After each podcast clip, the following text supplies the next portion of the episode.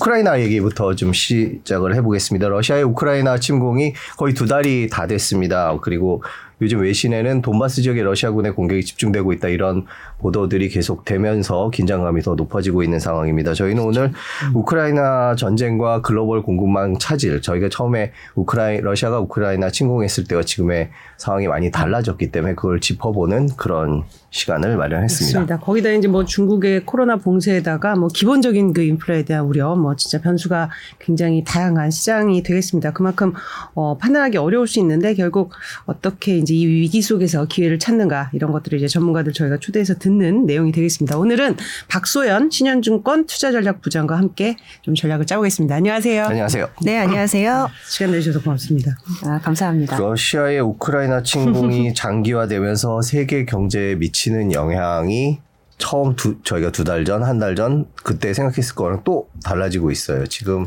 많이 커졌죠 예상보다.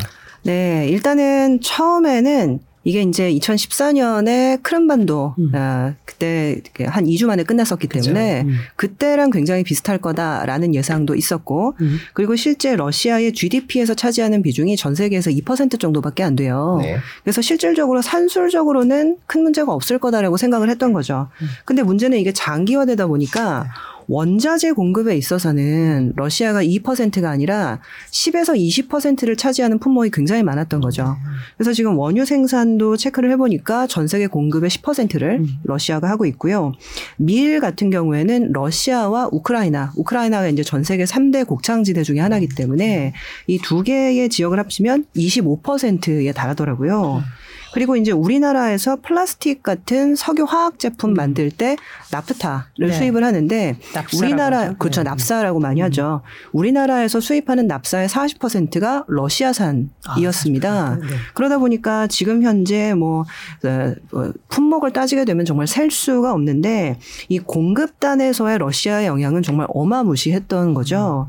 그래서 이 소비나 성장률이나 뭐 그런 것보다는 물가 그리고 공급 측면에서 거의 직접적인 타격이 계속 오고 있다. 네. 그리고 장기화되면 될수록 지금 이 상황이 굉장히 오래가게 되는 건데 안타깝게도 지금 3월, 4월이 아시겠지만 농업에서는 파종기입니다. 근데 이제 우크라이나에서 파종을 제대로 못해서 현재 이 3대 고창지대 중 하나가 망가지다 보니까 내년에 더 심해질 수 있다. 음. 왜냐하면 파종을 못하면 가을에 수확을 못하고요. 이게 이제 내년에 식량 위기가 올 수 있다라는 그렇죠. 생각들 음. 때문에 이거를 좀 심각하게 보는 시각들이 좀 늘어나고 있는 분위기입니다.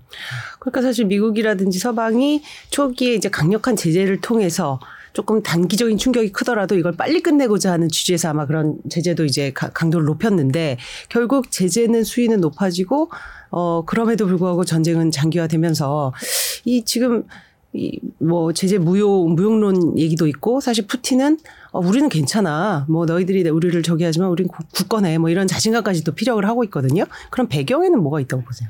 그러니까 저도 사실은 이 정도로 빨리 제재 효과가 없어질 거라는 생각을 안 했는데 네.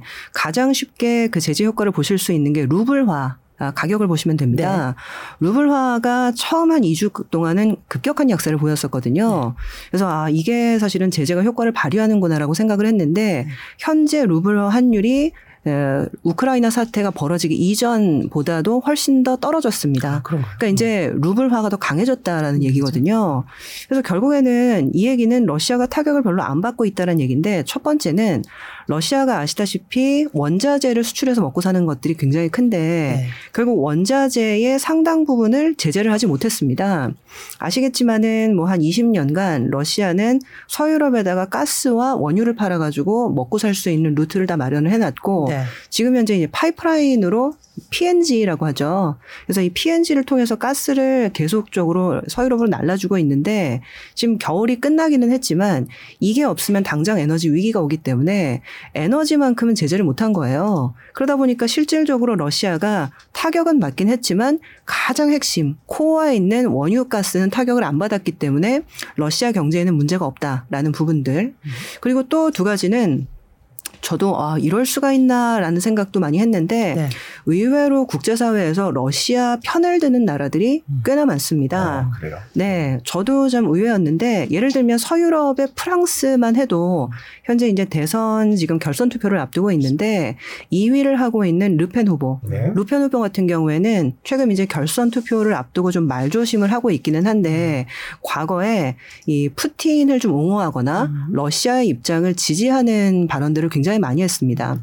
예를 들면 현재 당신들이 겪고 있는 물가 위기, 인플레 위기 이게 어떻게 보면 러시아와 사이좋게 지내지 못해서 발생한 문제인데 우리가 러시아를 좀 이해할 필요가 있고 그리고 내가 대통령이 되면 러시아와 관계 회복을 시도해서 현재 민생 문제를 해결해 줄 수 있다. 이런 식으로 좀 커뮤니케이션을 하는 경우도 있고요. 그 선진국에서는 지금 프랑스의 르펜 후보가 대표적이고 신흥국에서는 훨씬 더 많습니다. 예를 들면은 지금 와, 러시아가 커머더티, 그러니까 원자재를 수출해서 먹고 사는 나라인데 원자재를 수출해서 먹고 사는 나라 중에 또 대표가 아프리카이거든요. 네.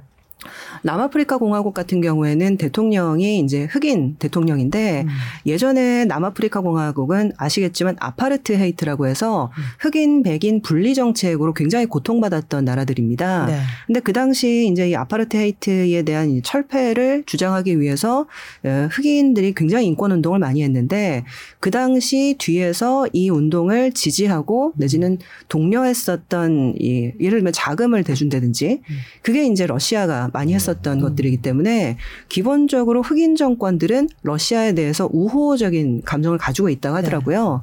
근데 기본적으로 감정도 우호적일 뿐만이 아니라 현재 그 아- 아프리카 국가들은 원자재를 수출해서 많이 먹고 살고 있기 때문에 러시아와 경제 구조가 또 비슷한 그렇죠. 거죠. 이해관계가. 예. 네. 음. 그러다 보니까 감정적으로도 가까운데 경제적으로도 음. 이해관계가 똑같기 때문에 이번에 유엔에서 그 러시아에 대해서 제재를 하자라는 결의안에 대해서 예, 찬반 투표를 했는데 아시겠지만 반대 투표나 기권 투표가 아프리카에서 무더기로 나왔었습니다. 그래서 이런 것들을 보면 기본적으로 과연 러시아의 제재가 그러니까 러시아에 대한 제재가 유효성이 있느냐라는 시각도 있는 상황이고 뭐 최근에는 이제 중국도 은연중에 러시아 편을 들고 있는 게 아닌가 그런 의혹들이 굉장히 많고 그리고 최근에는 사우디까지도 지금 페트로 달러라고 해가지고 원유 결제를 달러로만 하겠다라고 달러. 했다가 음. 이거를 이제 위안화로도 열겠다 이런 얘기들을 좀 하는 것들을 보면 블록화라고 해서 세계 경제가 세계화로 하게 세계화가 진행될 때는 하나로 묶였었잖아요. 네. 근데 이제 지금 같은 경우에는 이게 하나가 아니라 블록화가 된다, 나누어진다, 뭐 이런 얘기가 많이 나오고 있어서 사실상 러시아에 대한 제재 자체가 유효성이 좀 없다, 없는 거 아니냐, 뭐 이런 좀 얘기가 나오고 있는 상황입니다. 그렇게 생각하면 진짜 더 장기화될 거라는 또 우울한 전망에 힘을 실어주는 게 아니라는 생각도 들고. 근데 당 초기에 이제 서방의 제재는 어떤 뭐 금융이라든지 경제 기반을 이제 약화시켜서 어떤 뭐 어, 무슨 은행 시스템을 붕괴시키거나 왜냐하면 이제 결제 시스템에서 배제가 되다 보니까 아무리 뭐 금이라든지 뭐 어, 비트코인을 많이 갖고 있더라도 그런 경우에 배제됐을 경우에 악영향은 순차적으로 일어날 것이라고 생각을 했는데 그럼에도 지금 버틸 수 있는 거는 말씀하신 대로 그런 원유라든지 원자재가 그래도 가동하고 있다. 이거 말고는 또 설명이 가능할 저는 약간 의문이 들기도 하거든요. 근데 이게 민간 부문은 타격이 분명히 분명히 있는 것 같긴. 해요. 네. 예를 들면 지금 현재 러시아에서 사실은 소비는 상당히 많이 위축이 돼 있고요. 일단 국제적인 결제 자체가 불가능하다 음. 네, 보니까 수입을 못 하고 음. 그러다 보니까 뭐 농산품이든 그냥 공산품이든 가격 자체가 올라가다 보니까 내수는 굉장히 많이 위축이 돼 있고 네. 그리고 우리나라 같은 경우에도 러시아에 공장을 두고 있는 기업들이 꽤나 많거든요. 네. 근데 이제 그런 공장 같은 경우에는 지금 현재 뭐 약간 조심스럽지만 국유화되는 거 아니냐 막 이런 음. 전망까지도 음. 나오는 것 같더라고요. 근데 이제 이런 상황에서 만약에 자산을 팔고 가지고 나와야 되는데 음. 중요한 거는 팔고 가지고 나올 수 있는 방법이 없어요. 음. 러시아가 스위프트에서 퇴출이 됐기 때문에 때문에. 그러다 보니까 현재 그 나라에 있는 자산 자체를 보유하고 있었던 기업들도 지금 피해가 우려되는 음. 상황이고 그리고 우리나라에도 교민들이 많이 살고 있는데 계속 사실은 거주하는 사람들은 관계가 없지만 루블화로 월급을 받고 있는 사람들도 꽤나 많았거든요. 그래서 이런 사람들도 사실은 아, 어떤 어떻게 보면 하나의 좀 피해자이고 그렇죠. 네. 그래서 민간 영역들은 사실은 굉장한 타격들이 있는 건데 음. 중요한 거는 원유와 가스를 생산하는 기업들은 전부 다 국유 기업들이거든요. 그리고 러시아의 재정으로 그 돈들이 다 꽂히기 때문에 국가는 강해지고 민간은 손해 보는 네. 사실은 그런 구조라고 보시면 되는 거죠. 그렇죠. 러시아 경제 상황이 견고하다라고 음. 볼수 있는 건가요? 지금 상황은 뭐 푸틴이 워낙 큰 소리를 치고 있고 실제로 뭐 석유나 이런 건잘 진행되고 있는 것 같은데 비즈니스가 네, 사실 전쟁 자체는 어떻게 보면 돈바스에 집중을 하고 있다라는 것 자체가 사실 전쟁은 성공적이지 않았던 것 같아요. 네. 생각대로 지금 되지 않았던 부분도 있고. 근데 중요한 거는 경제 상황은 민간이 어려워지면 정부가 돈 벌어서 꽂아주면 된다. 라고 생각하는 부분도 있기 때문에 현재 우리의 생각만큼 내지는 서방의 생각만큼 러시아의 경제가 많이 어려워지지는 않은 것 같다라는 게 안타깝지만 현실입니다. 네, 그 실제로 저 러시아 푸틴 대통령도 어, 경제 활성화 위해서 정부 지출 대폭 늘릴 준비가 돼 있다 이런 말도 이제 공공연하게 하고 있는 상황이니까 맞습니다. 어떻게든 그러니까 미국이나 서방이 의도했던 러시아 고립이라는 계획이 이렇게 의도대로 진행되고 있지는 않군요. 길어지면서. 네, 지금 현재 예, 사실 이 고립이 어떻게 보면 블록화를 더 가속화시킨 측면이 있고요. 네. 이 블록화가 가속화되면서 오히려 세계화가 빠르게 후퇴하고 있다. 이런 쪽으로 얘기하시는 전문가들이 굉장히 많은 상황입니다. 네. 자, 그럼 하여튼 지금으로서는 단기간에 지금 끝날 거라고 보기 어려운 지금 변수들을 이제 말씀을 해주셨고, 그러면 이제 경제에 미칠 영향인데, 그죠? 그러면은 우리 인플레 같은 거, 실제로 이제 세계 경제 전망치도 다 하향 조정이 되고 있고, 그리고 우려가 쌓이는 상황이에요. 그죠? 그 IMF라든지 그 전망치 하향에서는 어떤 걸 좀 읽으셨어요? 지금 전망치가 하향되고 있다라는 거는 음. 사실 이미 거의 다 저희 같은 주식시장에서 일하고 있는 사람들은 예상했던 부분이기 때문에 그렇게 놀랍지는 않습니다. 음. 앞으로는 이제 더 하향 조정될 것 같고요. 네. 근데 이제 지금 사실은 예, GDP 전망치가 하향 조정되는 속도보다 음. 물가 전망치가 상향되는 속도가 엄청나게 빠른 상황이거든요. 예를 들면 사실 항상 경제 지표라는 거는 생각보다 더 잘 나오거나 네. 더 악화되거나 둘 중에 하나인데 사실 GDP는 예상된 예상 정도의 속도로 가고 있는 것 같아요. 왜냐하면 지금 아무리 러시아의 경제 타격이 크더라도 음. 지금 마스크 벗고 경제 재개를 하는 나라들이 많기 때문에 의외로 그러한 어떤 리오프닝에 대한 효과가 이 러시아의 경제 타격을 상쇄해 주는 측면은 있거든요. 네. 근데 중요한 건 물가는 좀 다릅니다. 물가는 기본적으로 러시아 때문에 공급 타격이 있어서 올라가는 경향이 있었는데 지금 경제 재개 효과까지 더해지면서 수요가 늘어서. 더 올라가는 거죠. 음, 그래서 지금 현재 GDP는 생각보다 타격이 크지 않은 것 같다. 근데 물가는 지금 양 사이드에서 지금 계속 올라가는 지금 촉매가 되고 있는 상황이거든요.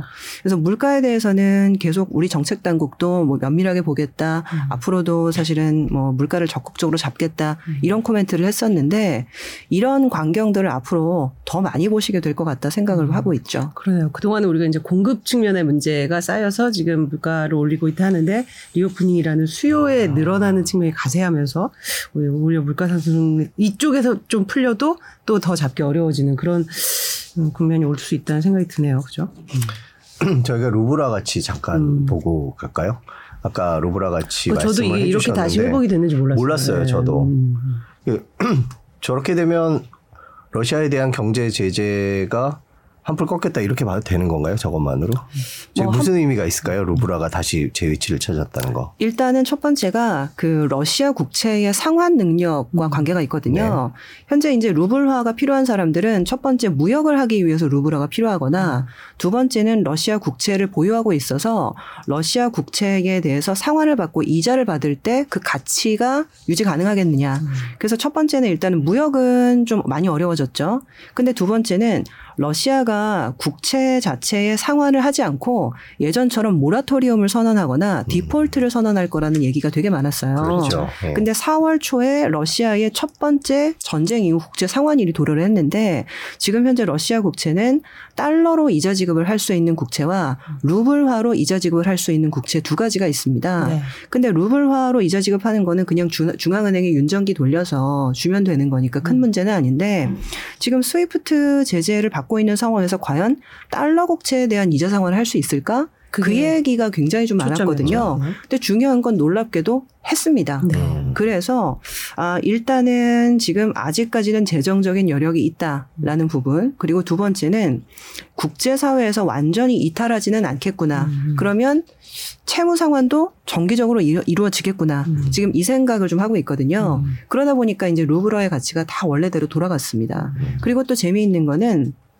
루블화의 가치도 많이 회복이 됐는데요. 우크라이나의 환율이 흐리우냐라고 있거든요. 네. 이 흐리우냐에 대한 환율도 상당히 많이 회복이 됐고요. 음. 특히 이제 뭐 미국이나 이제 영국 같은 헤지 펀드들은요. 최근에 약간 좀 위험해 보이긴 하지만 우크라이나 국채를 사고 있다. 이런 얘기가 좀 나오고 있어요. 그래서 이거를 왜 사나라고 봤더니 그 사실 이 마셜 플랜이라고 아실 거예요. 그래서 이제 1945년도 2차 세계 대전 종전 이후에 예, 유럽이 완전히 이제 폐허가 된 상황에서 미국이 경제 원조를 해서 민주주의의 가치를 지키기 위해서는 나라가 곤란해서는 안 된다.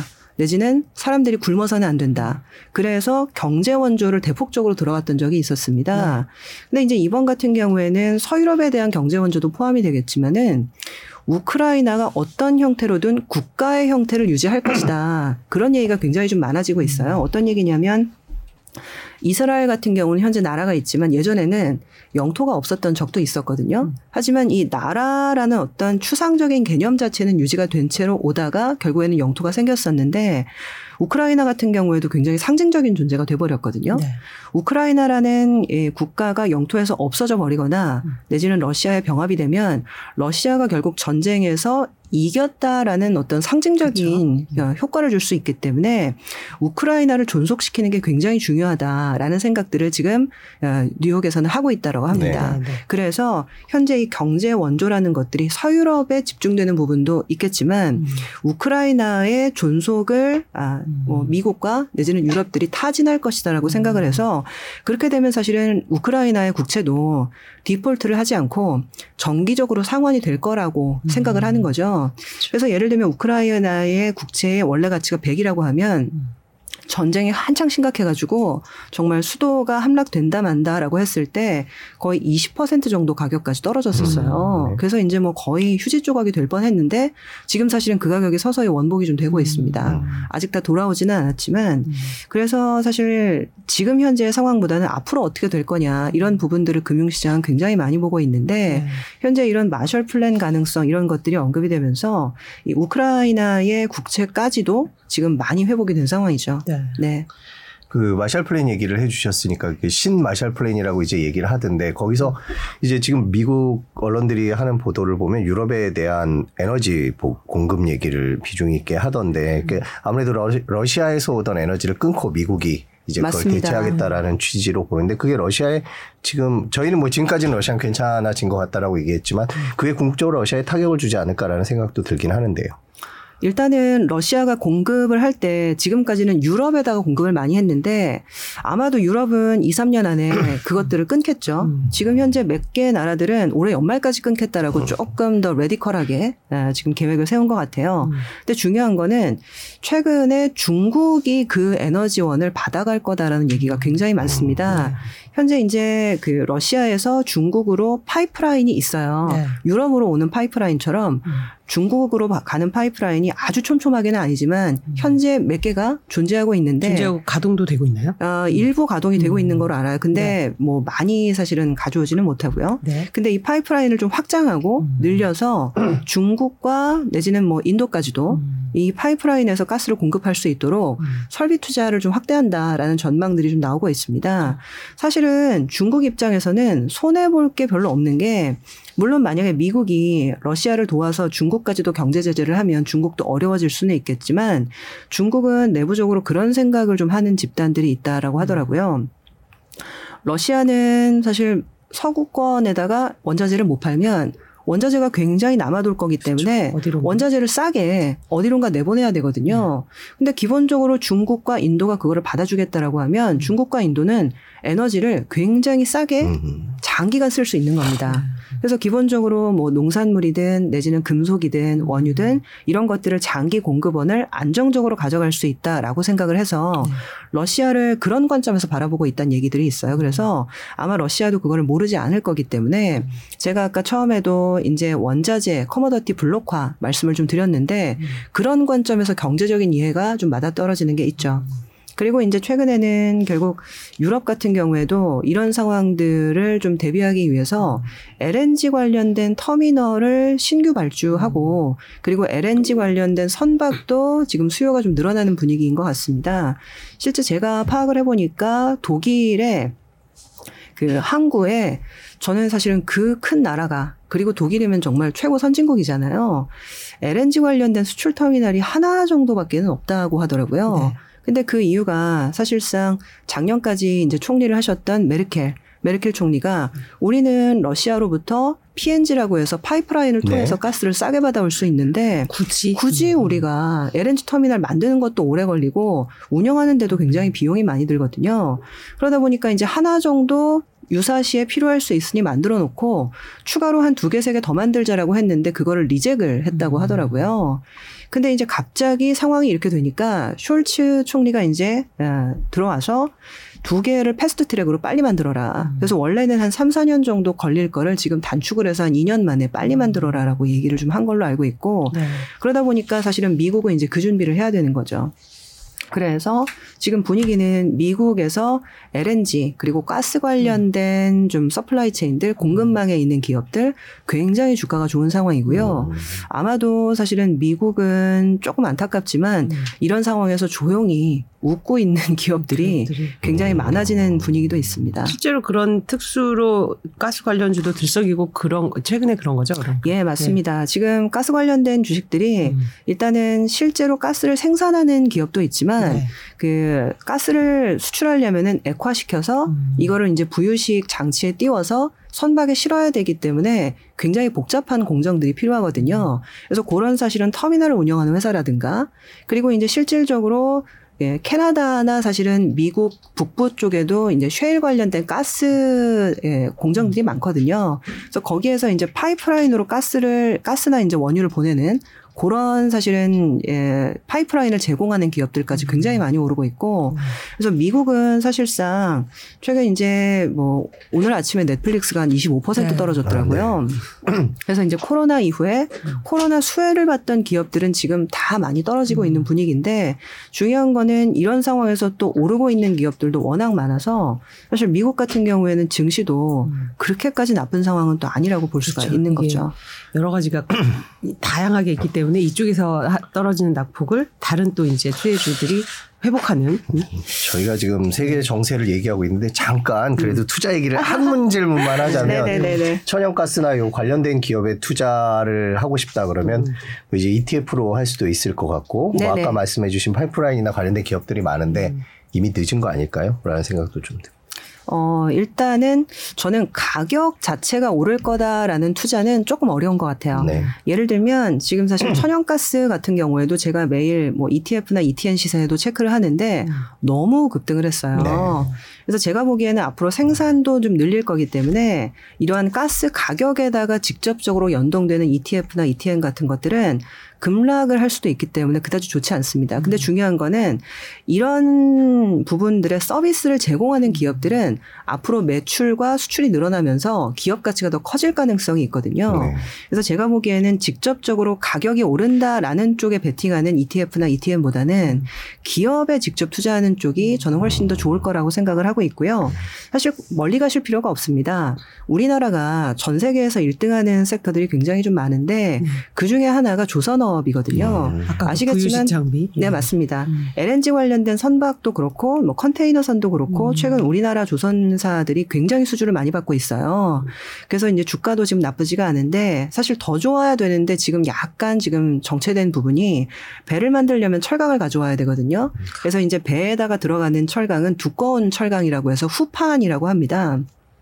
근데 이제 최근 후판 가격이 너무 많이 올라가다 보니까 음. 배보다 배꼽이 커지는 거 아니냐라고 해서 지금 선가, 그러니까 배 가격은 올라가는데 후판 가격도 같이 올라가면서 배를 만들어도 이익이 안 나는 거 아니냐라는 지금 우려가 조금 있는 상황이에요. 네. 근데 이제 이런 부분들이 약간 거치고 그래도 수주가 많이 들어온다라고 생각을 하게 되면 사실은 조선주들 주가도 굉장히 좋을 가능성이 있죠. 음. 그래서 이제 굳이 멀리 가실 필요도 없고 네. 사실 한국의 사실은 조선 관련된 업종 뭐 여러 가지 장비나 이런 것들을 그 납품하는 기업들도 많거든요. 그래서 이런 쪽에도 관심이 좀 필요할 것 같다 말씀을 네. 드리고 싶습니다. 네, 그렇군요. 자, 투자 얘기 잠깐 그렇죠. 해봐요. 중요한 얘기죠. 예. 댓글 하나 소개하고 가겠습니다. 음. 안녕 데이비님께서 전쟁으로 결국 러시아, 중국, 미국 모- 모두 웃네요라는 음. 어떻게 보면 좀 약간 슬픈 얘기를 해주신 네. 것 같습니다. 근데 아까 중국 얘기 잠깐 해주셨잖아요. 러시아의 그 원자재를 놓고 그런데 중국이 그렇게 러시아 원자재를 싸게 사기 위해서 러시아 쪽에 가담하면 미국이 가만히 있을까요? 미국 제재로부터 중국이 자유롭지는 않을 것 같은데 수출 물량도 많고 그래서 중국이 러시아 쪽에 딱 줄서기는 어렵지 않을까라는 생각이 살짝 들었거든요. 맞습니다. 지금은 사실 이렇게 표면적으로는 중립인 것처럼 얘기를 하고 있고 직접적으로 제재를 받을 수 있는 행동은 하지 않고 있어요. 근데 물밑에서는 러시아의 행동이나 이런 부분에 대해서 비, 공개적인 비난을 굉장히 아, 꺼려하고. 있고요. 그리고 실제 유엔 표결이나 이런 데에서도 기권을 하는 모양새를 보이고 있기 때문에 암묵적으로 지원을 하고 있다. 뭐 이렇게 얘기를 좀 하고 있는 거죠. 네. 그리고 사실상 만약에 우리나라처럼 인구가 적고 그리고 수출로 먹고 사는 나라- 나라였으면 이런 타격이 굉장히 클 수 있습니다. 근데 중국 같은 경우는 아시겠지만 인구가 15억이기 때문에 내수 시장이라는 게 존재하거든요. 그러다 보니까 이게 사실은 원자재만 안정적으로 공급이 된다면 우리는 내수로 먹고 살 수 있는 나라다라는 일부 좀 자신감이 있는 것 같아요. 아시겠지만 미국은 인구가 3억이라도 GDP 자가 GNP 자체가 굉장히 높다 보니까 국민 소득으로 창출할 수 있는 부 자체가 굉장히 크거든요. 근데 이제 중국은 현재 뭐 1만 달러 수준이니까 전체에 대한 부 자체의 레벨은 낮더라도 인구가 많기 때문에 달라질 수 있는 측면이 있는 거죠. 네.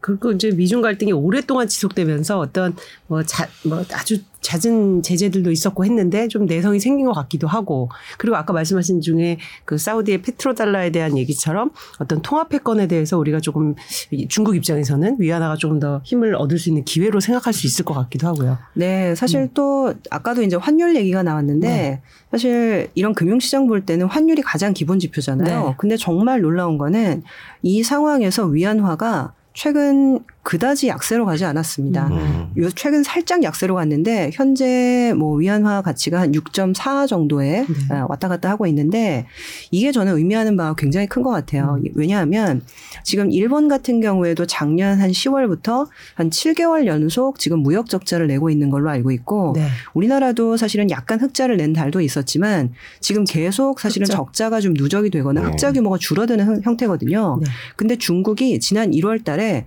사상 최대 무역 흑자를 냈습니다. 네. 사실 우리나라도 그렇고 일본도 그렇고 중국도 그렇고 원자재를 수입하는 쪽에 가까운데 중국이 사실은 이렇게 무역 흑자를 낸 이유가 뭐냐? 그 이유가 중국 같은 경우에는 작년 재작년에 대부분 원유든 내지는 금속이든 어, 저장을 굉장히 좀 많이 해놔서 음. 낮은 가격에 수입을 많이 해놨기 때문에 큰 문제가 없다. 그리고 이제 아시는 것처럼 지금 뭐 동맹국이라고 하면 좀 이상하지만은 러시아든 아프리카든 저가에 광산도 많이 갖고 있잖아요. 네, 그렇죠. 그러다 보니까 실질적으로 우리나라와는 좀 다른 상황인 거죠. 그래서 이제 중국의 위안화가 미국이 저렇게 금리를 올리는데 왜 강세냐라는 질문을 제가 굉장히 많이 받거든요. 음. 근데 이제 그런 부분이 좀 있는 겁니다. 네.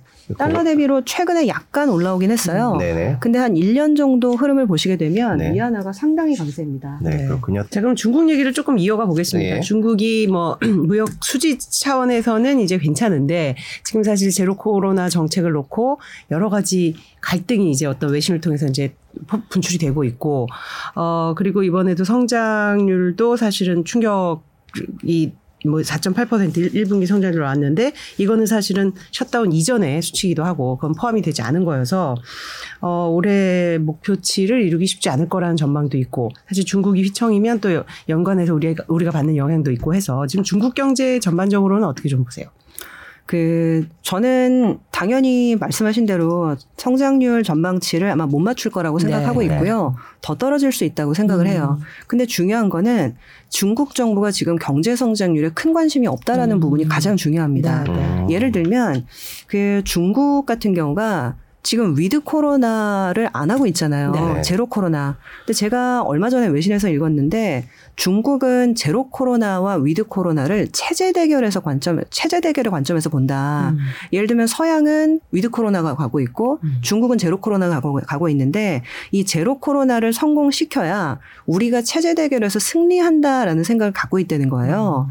그리고 사실 우리 입장에서는 약간 상상하기 어려운데 위드 코로나를 하면서 사실은 좀 이 기저질환이 있으신 분이나 네. 취약한 그러니까 의료에서 사실은 취약한 그 계층들은 좀 위험한 상황에 처하기도 하잖아요. 근데 이제 중국에서는 서구권에서 이렇게 위드 코로나 하면서 취약계층들이 좀 예, 사, 사각지대에 놓이는 부분들을 국가가 무책임하다. 음. 저럴 수가 있냐. 그래서 서구는 안 되는 거다. 음. 이런 식으로 얘기를 한다고 하더라고요. 네. 어떻게 보면은 사실은 어 말이 되나 이런 음. 생각도 좀 들거든요. 그만큼 지금은 사실은 이 체제 대결의 관점에서 우리의 체제가 우수하다라는 거를 보여주고 음. 싶은 게 정책 목표의 1순위고 그로 인해서 경제가 좀 둔화될 수 있겠지만 참아야 된다. 음. 그리고 두 번째는 둔화되면 그거는 정책으로 풀겠다. 음. 그게 어떻게 보면 지준율. 지난주에 지준율을 내린 까닭인 거죠. 그래서 다들 지준율을 내리는 거 보고서 야, 얘 제로 코로나 안 풀겠구나. 아. 라는 게 첫 번째 반응이었고요. 네. 그리고 또 안타까운 거는 그러면 정책을 좀 세게 해주면 좋잖아요. 통상적으로는 지준율을 내릴 때는 50bp씩 내립니다. 근데 지난주 금요일 날 딱 나와 보니까 지준율 인하 폭이 25bp였거든요. 아, 이 얘기는 대응은 하는데 그렇다고 세게 대응해서 버블을 일으키면 더 문제다라는 시각이 또 있어서 대응도 그다지 세게 안 하는 겁니다. 살짝, 네. 그래서 어떻게 보면 지금, 아, 중국 정부는 경제 성장에는 관심이 없다. 음. 내지는 관심이 없다기보다 후순이다. 그런 느낌을 좀 받고 있는 거죠. 이- 이걸 지금 이렇게 해석을 쭉 하시니까 이해가 되는데 네. 그럼 결국 이게 중국만 저기 하면 되, 되는데 그렇지 않잖아요. 중국에서 지금 납품받는 어떤 원자재부터 뭐 부품부터 이런 것들이 곳곳에서 지금 이제 연쇄적으로 파장을 키우고 있는데 가장 크게 피해를 보고 있는 분야를 꼽으라면 어떤 것들이 좀 그 사실상 중국은 뭐 이렇게 분야나 물품이라고 하기보다는 대, 대부분의 사실은 완제품, 네. 저가에 생산하던 어떤 공산품들을 중국에서 전부 다 나르고 있었기 때문에 네. 일단은 그 물품 자체가 도달하지 못하다 보니까 미국에서는 계속 재고 부족 상 재고 부족 상태가 있는 상황이고요. 네. 그리고 중요한 거는 이게 하역을 할 노동자들, 음. 트럭 운전사들 이런 사람들도 지금 아파트 밖으로 못 나옵니다. 네. 그러다 보니까 지금 다시 지금 물류난이 좀 재개되는 흐름들이 있더라고요. 그래서 지금 뭐 특정 물품을 제가 콕 집어서 말씀드리기보다는 전반적인 지금 인플레이션 상황 음. 내지는 물가 급등 상황이 쉬 잡히기가 좀 어렵다라는 음. 느낌으로 보시면 되고요. 그리고 이제 저희 입장에서는 그러니까 한국 입장에서는 좀 하나 민감하게 보셔야 될 게 이번에 이제 상하이는 지금 3주가 지나서 문 밖으로는 나오지 마에서 아파트 단지 밖으로는 나오지 마 정도로는 지금 완화가 됐어요. 네. 그리고 이제 지역도 상하이가 워낙에 크기 때문에 어. 3단계로 구분을 해서 아주 꽁꽁 묶어놓은 데랑 그다음에 약간은 완화해준 지역들이 좀 있습니다. 근데 중요한 거는 상해가 완화될 즈음에 우리나라 삼성전자 랜드 공장이 있는 시안 음. 아, 아실 거예요 섬서성에 그 시안과 그다음에 이제 정저우라는 지역이 또 부분 봉쇄에 들어갔습니다. 근데 아시겠지만 부분 봉쇄 한다라고 해서 코로나가 잡히지는 않기 때문에 장기화될 가능성도 있는 거고요. 근데 그렇게 되면 아직까지는 뭐 제가 정확하게는 회사 상황을 모르니까 정상 가동을 하고 있다라고는 하는데 만약에 지금 시안에는 삼성전자 랜드 공장도 있지만은 미국의 마이크론이라고 해서 디램 음. 공장도 있거든요. 네. 그래서 이제 반도체 수급이 또 사실은 좀 영향을 받을 가능성들이 있는 거죠. 그래서 이제 이런 부분들 때문에 제품의 가격이 전반적으로 올라가는 현상들이 음. 쉬 잡히기가 어렵다. 그런 쪽으로 생각해 주시면 될 것 같습니다. 뭐 자동차 분야도 뭐 계속해서 누적된 문제인데 지금 뭐 일부 중국에서 이제 납품받는 뭐 와이어가 없어서 못 만든다든지 뭐 이것도 자동차 난도 사실 풀리기가 그럼 더 난망하겠네요. 네, 맞아요. 사실 음. 자동차는 저도 잘 몰랐는데 정말 들어가는 부품이 한두 개가 아닌데 중요한 거는 부품 하나가 없으면 차가 출고를 못 한다라는 문제가 없, 있습니다. 음. 근데 예를 들면 자동차에도 반도체가 상당히 많이 들어가는데요. 굳이 자율주행이나 이런 데로 가지 않아도 예를 들면 뭐 이렇게 얘기하면 제 나이가 들어가긴 하는데 제가 어렸을 때는 저희 아빠가 이렇게 차 하면은 차문 열면은 제가 이렇게 돌돌이로 이렇게 해가지고 이런 창문이요? 창문을 예. 열었거든요. 네. 네. 그런 거 기억나시는 분 네. 없죠? 네. 저는 어렸을 때 이렇게 창문 열 때 이렇게 돌돌이로 열었거든요. 네. 네. 근데 지금은 누가 그렇게 열어요? 이게 버튼식으로 해가지고 띵 내려가잖아요. 그런 부분도 있고, 예를 들면 차에 예전에는 그런 게 없었지만 디스플레이가 다 있잖아요. 음. 요새는 이제 뭐 이렇게 map이나 이런 것들 다 그렇게 보니까, 근데 그거를 구동시키는 반도체 하나하나가 첨단 반도체가 아니라 굉장히 사양이 낮은 아날로그 반도체입니다. 근데 이 아날로그 반도체는 굳이 사실은 좋은 공장에서 만들 필요가 없기 때문에 뭐 미국 내에 사실은 뭐 작은 공장들 라인이나 아니면은 뭐 지금 뭐 대만이나 중국에서 만들고 있던 것도 굉장히 많았거든요.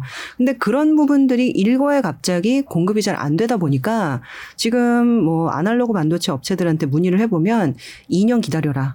이렇게 얘기도 하고 있어서 지금 자동차 생산 차질이 굉장히 지금 심각한 상황이거든요. 그래서 저희 신영 리서치에서도 자동차 담당 애널리스트가 네. 있는데 자동차의 반도체 부족으로 인한 생산 차질 대수를 음.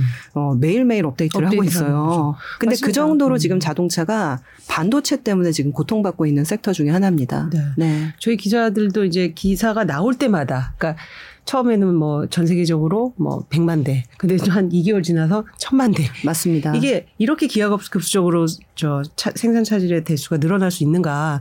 그리고 이제 초기에는 뭐 한 6개월이면 풀린다. 1년, 1년 반, 지금은 뭐 내년, 내후년. 뭐 이게 반도체 언제 풀릴 것 같으세요? 근데 저는 이게 결국에는 인플레이션이라는 거는 그 근원적으로 물자가 모자라서 음. 생기는 거기 때문에 물자가 모자라면 기업가들은 어떤 생각하냐면 음. 그러면 내가 공장 지어서 만들어야 되겠다 이렇게 생각을 하거든요. 그래서 이미 그런 흐름들이 시작이 됐습니다. 근데 중요한 거는 안타깝게도 공장 지어서 만들 만들어서 생산까지 타려면 최소 사실은 2년 이상은 걸리는 2년. 거예요. 네. 그래서 제가 보기에는 현재 설비 투자를 열심히 하고 있는데 그게 실제 우리가 받아보는 데까지 걸리는 시간을 감안하게 되면 사실 한 1, 2년 정도는 걸리지 않을까. 네. 정말 충분히 우리가 이거에 대해서 걱정 안 할 정도까지 가려면 그러니까 그래서- 완전히 예, 예전 시장에 그렇죠. 그 정도까지 가려면 한 1, 2년 정도는 걸리지 않을까 생각을 좀 하고 있고 사실 원유도 마찬가지인 게 반도체 말씀드리다가 원유를 말씀드리는 이유가 지금 ESG라고 해가지고 미국에서는 생산을 할 때 이제 쉐일 같은 경우에는 이제 수평 시추가 아니라 이제 수직 시추를 해서 땅을 파고 들어가잖아요. 근데 이런 형태의 그 시추법이 굉장히 이제 환경을 오염시킨다. 왜냐하면 땅을 뚫고 들어가는 거기 때문에 땅에 있는 사실은 뭐 유독가스나 이런 것들이 나오는 경우도 있고 생태계가 망가지는 경우도 있고 그래서 이 시추에 대해서 굉장히 규제를 강화한 적이 있었어요. 근데 중요한 거는 그러다 보니까 지금 사실은 생산이 되지를 않는 거죠. 그래서 이제 오일 메이저들도 지금 가격을 보게 되면 이 생산을 늘려야 되는데 지금 바이든 행정부 눈치만 보고 있는 상황이라서 현재 이거를 좀 과연 풀 수 있냐?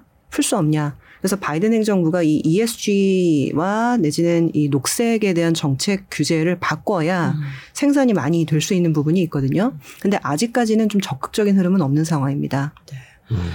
그럼 역시 여기서 잠시 또 이 저 뭐 투자에 대해서 조금 연결을 시켜 보면 정말 이 반도체는 우리나라 국민이 가장 많이 갖고 있는 종목일 정도로 뭐 이제 시각과 관심인데 올해 삼성전자에서 개인들이 뭐 손해라고 이건 할 수 없죠. 이제 보유한 평가액으로 보면 한 8조 원 이상 지금 줄어든 걸로 집계가 될 정도로 도대체 실적은 괜찮다는데 왜 그런지 이 근본적인 의문 뭐 외국인 수급 뭐 여러 얘기하는데 그 질문을 무수하게 받으셨을 텐데 네. 일단은 지금 두 가지 각도에서 말씀을 드릴게요. 네. 일단 해외 반도체와 우리나라 반도체의 특성. 네. 이거는 아마도 잘 아시겠지만은 미국의 반도체는 대부분 비메모리라고 하는 반도체, 우리나라는 메모리라는 네. 반도체. 기본적으로 사실은 비메모리 반도체 업체의 특징은 공장을 갖고 있지 않습니다. 설계도만 갖고 있어요. 그래서 그 설계도 자체가 굉장히 이제 극비긴 하지만 그 설계도를 가지고 있고 생산이 필요하면 그거를 라인을 갖고 있는 아시아 업체한테 줘서 음. 만들어줘 이런 형태거든요. 근데 중요한 거는 이제 이런 업체들은 현재 이 생산란 때문에 굉장히 이제 고통받는 측면도 있고 그리고 이제 고밸류에이션 때문에 좀 고통받는 측면도 있고 근데 이제 한국의 사실은 반도체는 약간은 좀 다른 게 첫 번째는 생산까지 같이 하는 업체이기 때문에 현재 이 생산에 대한 어떤 전방 산업의 업황이 굉장히 중요하거든요. 근데 이제 안타깝게도 삼성전자의 사업 부문이 여러 개가 있고 그리고 현재 디램과 낸드의 업황이 굉장히 중요한데 첫 번째는 서버에서 씁니다. 이런 반도체들을. 근데 저희가 체크를 해보면 서버는 지금 수요가 전혀 문제가 없어요. 너무 좋고요. 네. 지금 두 자릿수 성장이 계속 되고 있는데 지금 이 반도체 수요가 무너진 영역 하나가 스마트 폰입니다. 음. 예를 들면 스마트폰 같은 건 그럼 왜, 무- 왜 무너졌냐라고 생각을 해보면 중국에서 예를 들면 lockdown이 너무 오래 지속되다 보니까 스마트폰 사실 때 그냥 인터넷에서 어 이거 사양 좋네 하고 사시는 경우 별로 없잖아요. 걸어 나가서 일단 비교해보고 눈으로 본 다음에 매장에서 사는 경우가 굉장히 많은데 지금 현재 lockdown이 약간 장기화되면서 중국 쪽 스마트폰 수요가 이 lockdown 영향을 많이 받았다라는 얘기들이 있어요. 그래서 현재 디램을 필요로 하는 segment 중에서 보게 되면 이 스마트폰의 수요 둔화가 굉장히 문제라는 얘기가 좀 있고요. 그리고 이제 또 하나가 예전에는 한 2년 만이면 폰을 바꿨는데 이제는 폰 자체의 성능이 너무 좋아지다 보니까 3년도 쓰고 4년도 쓰고 그러다 보니까 장기화되는 측면도 있고 그래서 이 스마트폰 수요만 좀 좋아지면 사실 주가는 많이 반등할 것 같다라는 얘기들이 좀 있습니다. 근데 저희는 그래도 낙관적으로 좀 보고 있는 게 미국의 반도체 업체와 달리 우리나라의 반도체 업체는 이 디램과 낸드가 기본적으로 사이클을 타는 시클리컬의 성격을 갖고 있어요. 네. 근데 이 시클리컬의 그 사이클을 탄다라는 얘기는 수요와 공급에 따라서 가격이 올라가면 업황 전망이 좋아지고 가격이 떨어지면 안 좋아지는 건데 지금 다행스럽게도 하반기 가면서 제가 이제 공급이 계속 문제라고 말씀을 드렸잖아요. 네. 근데 그런 상황이다 보니까 현재 공급을 많이 못해서 가격이 올라갈 수 있는 상황으로 약간 좀 전개가 되고 있는 좀, 상태예요. 그래서 이제 뭐 연초에 우크라이나 이슈, 그 다음에 중국 락다운 이슈 때문에 생각보다 뭐 조금 고통스러운 힘, 그러니까 음. 뭐 구간들을 겪고 있지만 저희는 우리나라 반도체는 사실 미국 반도체와는 좀 달리 좋은 전망을 갖고 있을 수 있는 좀 섹터가 아닌가 생각을 좀 음. 하고 있어서 저희는 삼성전자에 대해서 상당히 긍정적인 의견 여전히 보유하고 있습니다. 저희가 볼 때는 지금 미국 반도체 업체가 우리나라 업체보다는 더 그러니까 숫자적으로는 지금 보이기에 더 좋다 이렇게 봤는데 오히려 전망으로 보면은 올해 전망으로 보면 부장님 이제 반대로 보시는 거네요, 그렇죠? 네, 저는 일단 지금 현재는 인플레이션 해지가 굉장히 중요하기 때문에 음. 가격이 올라가는 게 굉장히 중요하다 생각을 네. 하고 있거든요. 근데 이제 과연 그러면 판가가 올라갈 수 있는 어, 섹터가 음. 어디냐라고 보면은 물론 사실은 미국 반도체 업체들도 지금까지 판가가 굉장히 좋았고 가- 계속 올려받고 있는 상황이기 때문에 뭐 상당히 좀 좋은 상황이지만 그게 가격에 상당히 반영이 돼 있거든요. 근데 우리나라의 삼성전자 하이닉스 같은 경우에는 지금까지 가격이 떨어졌었기 때문에 이러한 어떤 긍정적인 전망이 많이 반영이 안 된 상태라고 저희는 보고 있습니다. 네. 그래서 저희는 삼성전자 하이닉스 긍정적인 관점으로 보고 있고 네. 지금 배당 수익률도 삼성전자 같은 경우는 2%한 중반 음. 우선주는 조금 더 주기 때문에 네. 저희는 그런 측면에서도 긍정적인 관점으로 네, 보고 있습니다. 있습니다. 음. 약간 긍정적인 얘기를 해보자면 네. 최근 며칠 동안 미국 반도체는 조금 올- 약간 떨어지는 게 멈추고 올라가는 것 같기도 하던데요. 지수들을 네. 보면 맞습니다. 지금 그게 일시적인 건가요? 아니면 이제 뭐 반도체가 이제 조금 하, 2분기, 3분기, 4분기 갈수록 좀 나아질 거라고 보시는 건가요? 일단은 이게 반도체가 좋아지려면 전방 업황이 좋아져야 되는데요. 일단은 지금 최악의 상황은 좀 지나간 게 아닌가라고는 보고 있어요. 반도체를 이제 필요로 하는 산업들이 아까 자동차도 말씀을 드렸지만 첨단 반도체 같은 것들은 AI, 자율주행 이런 부분이 중요한데 사실 이런 부분들도 지금 뭐 사- 상상, 상당히 이제 멈춰 있을 수밖에 없는 상황이었던 거죠. 근데 이제 경제 재개도 하고 투자도 재개되고 하면 나아질 거는 같아요. 음. 근데 중요한 거는 저는 이제 주가를 보는 사람이기 때문에 네. 어, 업황이 나아지는 것보다 주식 시장에서는 상대적으로 뭐가 더 좋아? 음. 예, 이게 굉장히 중요하거든요. 근데 다 좋은 기업이고 사실 훌륭한 기업인데 지금 금융시장에서는 인플레이션에 완전히 촉각을 곤두세우고 있는 상황이기 때문에 인플레이션을 해치할 수 있는 게 뭐야? 음. 라는 게 근원적인 질문이거든요. 근데 과연 사실은 반도체, 뭐 우리나라의 반도체와 미국 반도체는 틀리긴 하지만 반도체 자체가 인플레이션 해치에 어느 정도 도움이 돼? 라고 하면 약간 애매- 애매모호한 측면이 있거든요. 네. 그러다 보니까 인플레이션을 좀 해치할 수 있는 실제적으로 뭐 현금 흐름을 꽂아주는 지금 리츠 같은 것도 굉장히 좋거든요. 그래서 뭐 그 이런 것이라든지 리츠는 사실 실물 자산을 직접적으로 보유하고 있기 때문에 인플레이션을 해치할 수 있다. 음. 이런 관점으로 보시는 분들도 좀 많고요. 그리고 아까 질문해 주셨던 뭐 LNG라든지 음. 조선주라든지 이런 업종이나 기업들이 인플레이션을 더 직접적으로 해치할 수 있다라고 생각을 음. 하기 때문에 그런 주식의 인기가 더 올라가고 있는 상태라는 거죠. 네. 네. 그럼 결국 지금 말씀 중에 계셨지만, 하여튼 지금 시장의 초관심은 인플레다. 그런데 과연 이것을 어, 뭐 가격을 전가하든 간에 뭐 어떤 방식으로든 해지할 수 있는 업종에 주- 주목하라 이런 어, 요- 요약이 가능할 텐데. 그럼 반도체, 조선 뭐 이런 거 말고 조금 그런 쪽의 종목들을 어느 섹터로 좀 추천을 하세요, 예린님? 아, 저희는 일단은 지금 조선을 가장 좋게는 보고 있고요. 네. 근데 이제 그 다음 같은 경우에는 사실 에너지 관련된 투자가 굉장히 많이 나올 것 같더라고요. 지금 올랐다가 좀 많이 밀리기도 했지만은 이 원전 관련된 부분에 대해서 그러니까 전체적으로 관심이 굉장히 많아지고 있습니다. 해외 중에서도 사실은 원자력 관련된 원천 기술을 갖고 있는 기업들이라든지 그리고 최근에 우리 나라 그 투자자들도 많이 투자하신 걸로 아는데 우라늄 관련된 기업에 투자하는 ETF도 있어요. 근데 이런 기업에 대한 지금 관심도 굉장히 많아지는 것 같습니다. 왜냐하면 2011년도에 아시겠지만 일본에서 후쿠시마 원전 관련된 문제가 생겼을 때 음. 아, 원전이 이렇게 위험한 거였어? 그러면 우리 원전하지 말자라고 해서 일본도 원전 폐기 계획을 밝히고 독일도 이탈을 했었거든요. 그렇죠. 근데 그 이후에 원전에 대한 계획 자체가 줄어들다 보니까 우라늄 가격이 고점 대비 지금 한 10분의 1 토막 정도 난 상황입니다. 네. 근데 중요한 건 앞으로 원전이 어느 정도 다시 기능을 할 수밖에 없다. 음. 원유도 가격도 비싸지고 가스 가격도 비싸지다 보니까 그래서 이 우라늄 가격이 그때만큼은 아니더라도 좀 올라가지 않을까라는 전망들이 좀 있는 것 같아요. 그래서 대부분 우라늄 광산을 갖고 있는 글로벌 1위 기업이 캐나다 기업이 있고요. 두 번째는 카자흐스탄 기업이 있는데 이 두 개 기업 에 투자하는 ETF가 미국에 있습니다. 그래서 이런 것들도 지금 관심이 많아지는 추세예요. 그 어떤 회사인지 찾기가 힘드니까 아무래도 일반인들이 투자할 때는 ETF가 더 낫다 이렇게 보시는 건가요? 어, 아무래도 그렇죠. 왜냐하면 제가 방금 말씀드린 예를 설명을 드리면 캐나다 기업과 카자흐스탄 기업을 투자하실 수는 없거든요. 그렇죠. 물론 캐나다는 투자는 하실 수 있지만 뭐 이게 좀 굉장히 복잡하다든가 그리고 캐나다 기업을 에, 에, 매입할 수 있는 시스템을 갖고 있는 회사도 많이 있지는 않고요. 근데 ETF는 사실상 쉽게 사실 수가 있거든요. 그러다 보니까 내가 아이디어가 있고 이런 거를 사고 싶은데 직접 투자하기 어려울 때는 ETF가 굉장히 좋은 투자 수단이 될 수는 있습니다. 근데 이제 ETF가 요새 이제 너무 많이 나오다 보니까 주의점도 좀 있는 게 네.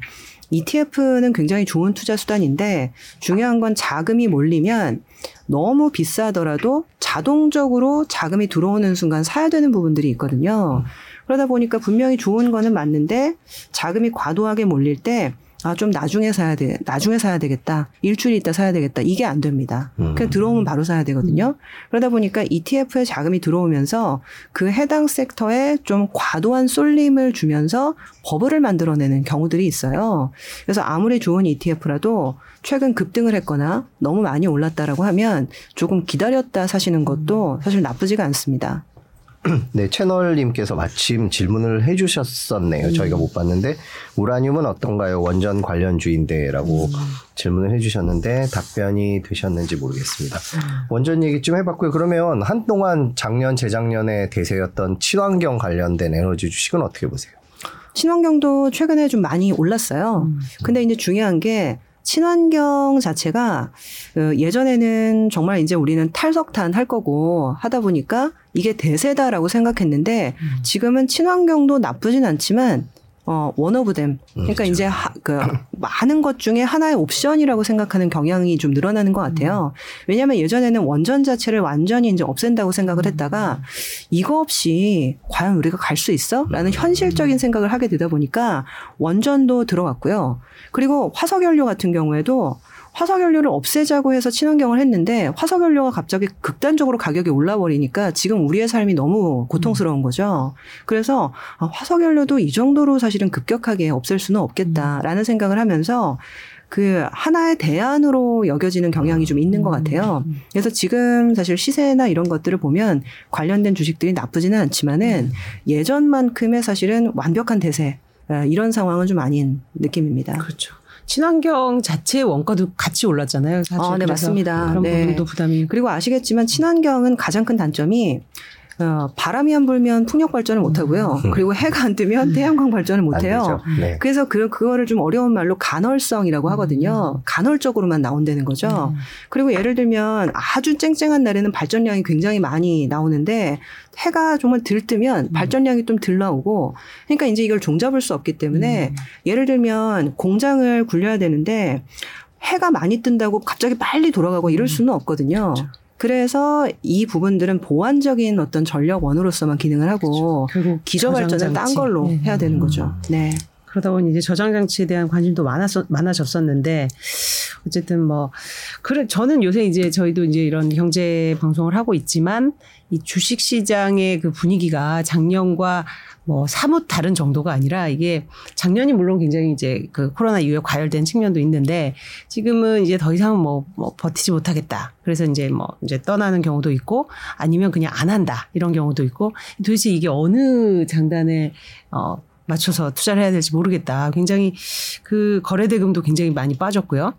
우리 그러니까 지금 우리 시장을 어떻게 좀 진단하세요? 그러니까 기업 실적도 그렇게 나쁘지도 않고 사실 괜찮은 지표도 많은데 이렇게까지 어, 좀 둔화되는 흐름은 근데 사실상 네. 이게 그 2020년에도 코로나가 터졌지만 너무 좋았고요. 네. 2021년도 사실은 나쁘지 않았습니다. 네. 개별 주식 같은 경우에는 뭐 한 두세 배 오른 것도 굉장히 그렇죠. 많았고 그래서 한 2년 정도 너무 좋았기 때문에 좀 쉬어가는 국면이 필요한 거는 맞아요. 네.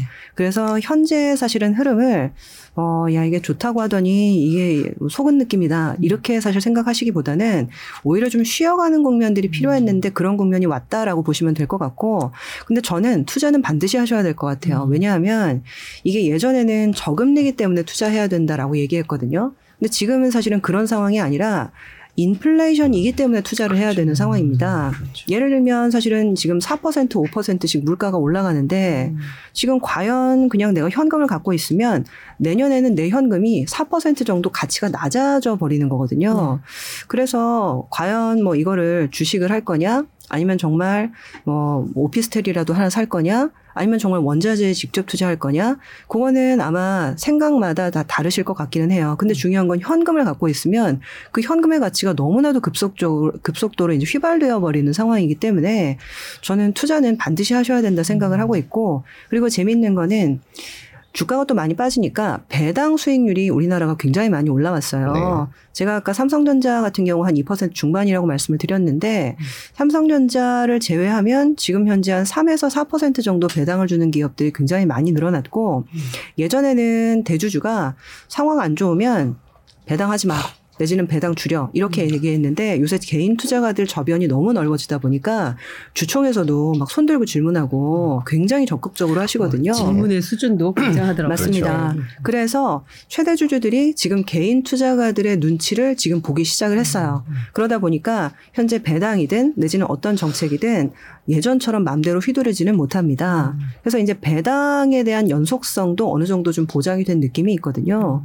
그리고 최근에는 지금 연간 한 번 배당 주던 거를 반기에 한 번 한다, 분기에 한 번 한다, 이렇게 분기 배당을 하는 기업들도 좀 늘어나고 있기 때문에 그런 기업들을 좀 잘 찾아서 투자하시면 저는 나쁘지 않다라고 생각하고 있고요. 최근에는 배당 수익률로 보면은 한 5에서 6% 나오는 주식들이 리츠도 굉장히 많습니다. 이 리츠를 보시는 이유가 첫 번째는 배당 수익률이 높네라고 해서 이제 보시는 부분도 있고요. 근데 인플레이션 헤지에는 실물이지라고 생각을 하는데 대부분의 리츠가 residence residential 리츠도 있고 그 다음에 뭐 상업용 부동산 리츠도 있고 여러 가지 형태가 있는데 어쨌거나 실물 부동산을 보유해서 거기에서 나오는 형태로 지금 배당을 주고 내지는 이익 배분을 하는 거거든요. 그래서 이제 리츠 같은 경우에도 하나의 좀 side한 아이디어로 굉장히 많이 얘기가 되고 있는 상태입니다. 국내에서 살까요? 국외에서 살까요? 리츠는 ETF로 아. 산다면. 네, 근데 지금 단기적으로 한 1, 2개월 보면은 국내 리츠가 훨씬 더 좋았어요. 음. 그래서 지금 매력도는 예전에는 이제 국내 리츠가 많았지만은 이제 해외 쪽도 지금 어느 정도 이제 비교를 해보자면 우리나라 거가 많이 올랐기 때문에 나쁘지는 않은 상태인 것 같고요. 근데 이제 저는 지금 환율이 너무 많이 올라서 환율이 여기에서 좀 안정화가 될 가능성도 좀 있을 것 같거든요. 예를 들면 1월, 2월 달은 우리나라가 천연가스를 많이 수입하기 때문에 무역 적자가 날 수밖에 없는 구조인데 3월부터 10월까지는 날씨가 따뜻하기 때문에 원자재 특히 원유나 가스를 덜 수입해도 되는 기간입니다. 네. 그러면 지금 계속 환율이 올라가고는 있지만 저는 여기서는 더 올라가기보다는 좀 떨어질 가능성이 음. 앞으로 한 10월까지는 좀 있지 않을까라고 보고 있거든요.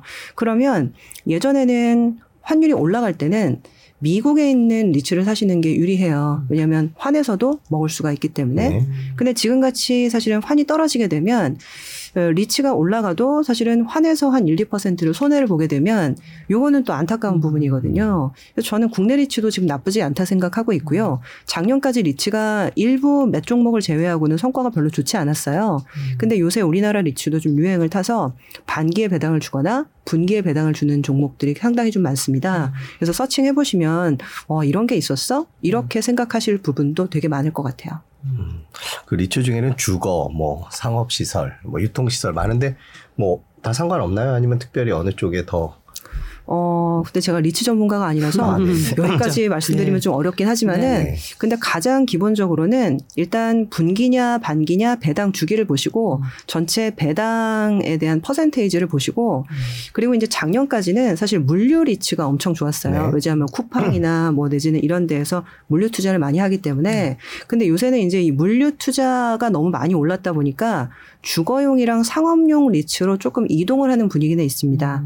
근데 뭐 제가 콕 찍어서 제가 음. 그쪽 전문가는 아니기 때문에 말씀드리긴 어려운데 네. 리츠도 조금 이제 untact를 벗어나서 음. reopening을 반영하는 것 같기는 해요. 그렇죠. 네. 그러니까 워낙 이제 금리 인상이 뭐 이미 우리나라 이제 선제적으로 올렸고 앞으로 이제 더 심해진다고 하니 이제 주식보다는 아무래도 요새 이제 대체 자산 투자라든지 좀 다른 쪽을 좀 이건 묻어놓고 네. 그런 얘기들을 부쩍 많이 하는 것 같아요. 그러면은 뭐 주식을 주로 보시는 보시고 있겠지만은 좀 어떤 자산들을 좀 눈여겨봐라 지금 머리지도 그중 에 하나겠지만 대한 투자. 네. 네. 네. 근데 뭐 가장 그 대표적인 대안 투자가 지금 리츠인 것 같고요. 예. 네. 그리고 이제 저한테는 이제 금은 어떠냐, 음. 뭐 은은 어떠냐 네. 이런 얘기 되게 많이 하시거든요. 네.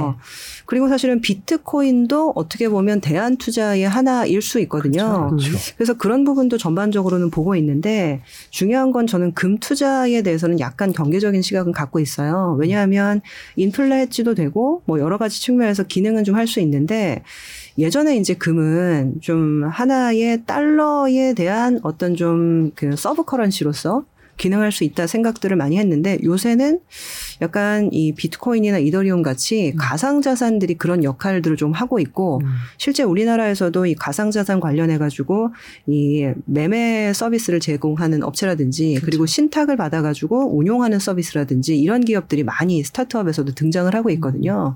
그래서 이제 뭐 가상자산 관련된 지금 세제 제도나 이런 것들이 아직은 법제화되지 않았지만 음. 요게 마련이 되면 제도권으로 지금 들어오는 흐름들이 있을 수 있어서 아마도 사실은 금은 예전만큼은 좋은 수익을 내기는 좀 어렵지 그건 않을까라는 좀 생각을 커머더티니까 원자재 쪽으로 좀 더 분류가 되는 형식이 될 수 있겠네요. 네, 지금은. 그래서 사실 금이라는 건 기본적으로 그냥 제가 만약에 금 투자를 한다고 하면 그래도 사용 가치가 있어야 되는데 뭐 예를 들면 뭐 귀걸이 반지를 할 게 아니면 네. 사용 가치가 없기도 하고 그렇다고 해서 원자재가 배당을 주는 것도 아니거든요.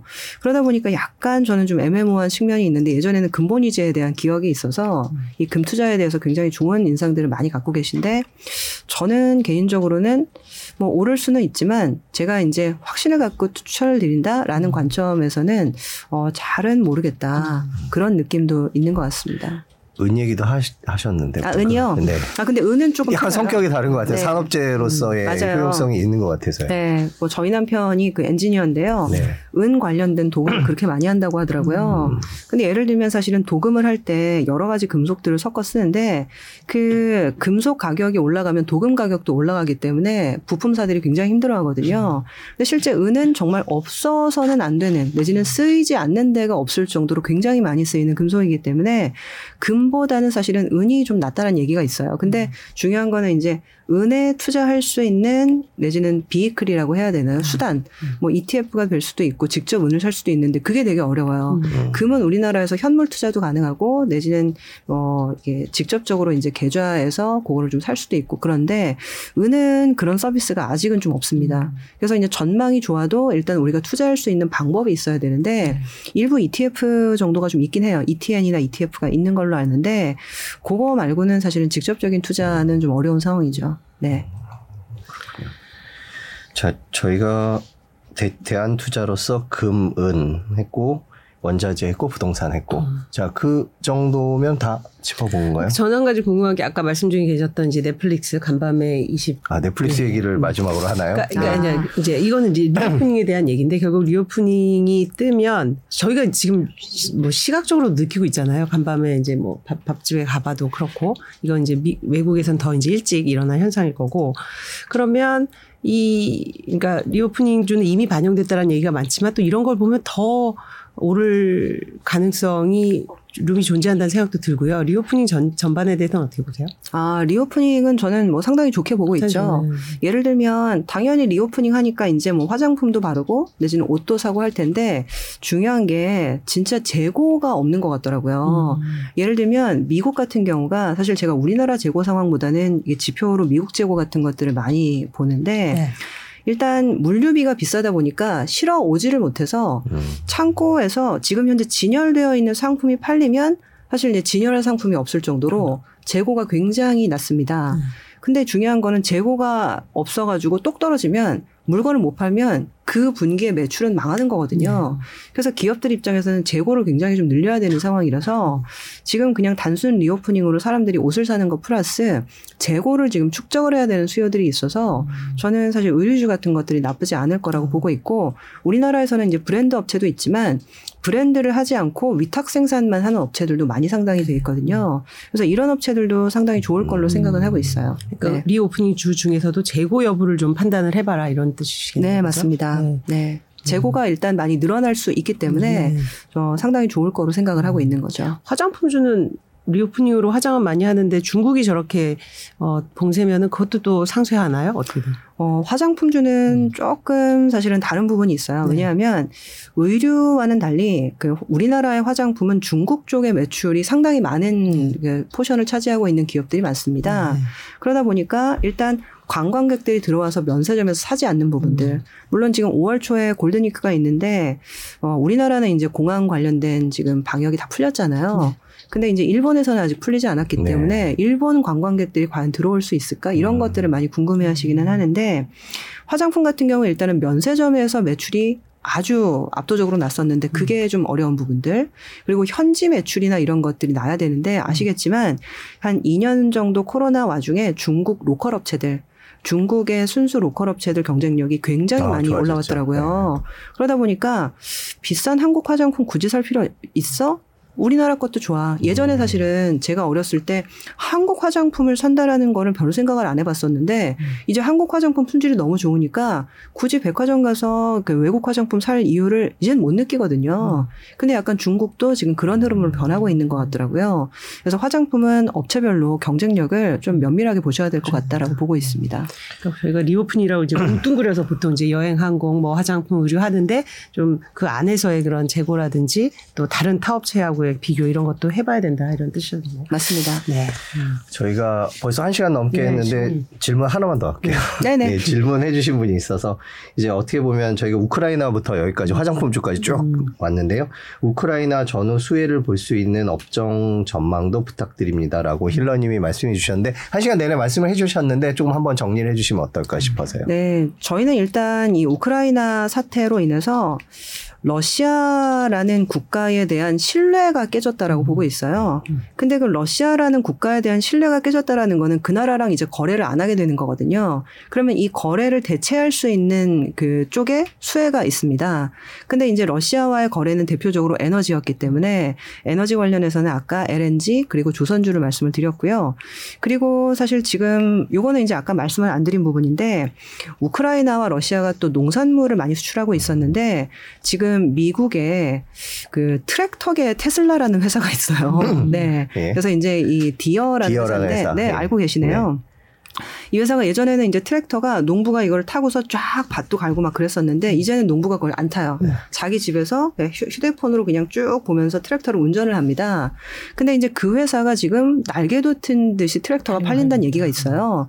왜냐하면 지금 우크라이나가 저렇게 됐으니 2, 3년간은 농사 못 질 거고 그래서 남미 업체들이 이때다. 음. 우리가 지금 현재 이 시장을 먹고 들어가면 대박이 난다라고 음. 해서 원래 브라질 같은 경우는 열대 기후기 때문에 밀이나 이런 것들 생산을 원래는 못 하거든요. 근데 요새는 종자 개량을 하면서 브라질도 밀이 이제 생산을 할 수가 있게 됐다 하더라고요. 그래서 브라질 같은 경우가 이번 기회에 우리도 밀 수출국에 네. 등재를 해보자 이래서 지금 뭐 비료 내지는 뭐 지금 종자 그리고 방금 말씀드렸던 농기계 이런 업체들 전망이 굉장히 좋고요. 그래서 일단은 미국 업체들 전망이 굉장히 좀 좋아지고 있고 다우케미칼에서 한 몇 년 전쯤에 그 농업 비료나 이런 부분만 분사를 했어요. 코르테바라고 해서 그러니까 이런 회사들도 최근에 전망이 굉장히 좋아지고 있고 우리나라도 사실은 좀 시, 시가총액 기준은 좀 작지만 그런 업체들이 좀 있거든요. 그래서 이 농업 관련된 부분도 보시면 굉장히 좋을 것 같습니다. 그러네요. 우리가 오늘- 맨날 음식료값 오른다는 얘기만 했지 식자재 관련한 그, 그 연관 업종에 대해서 생각을 조금 덜 했던 것 같습니다. 그죠? 음.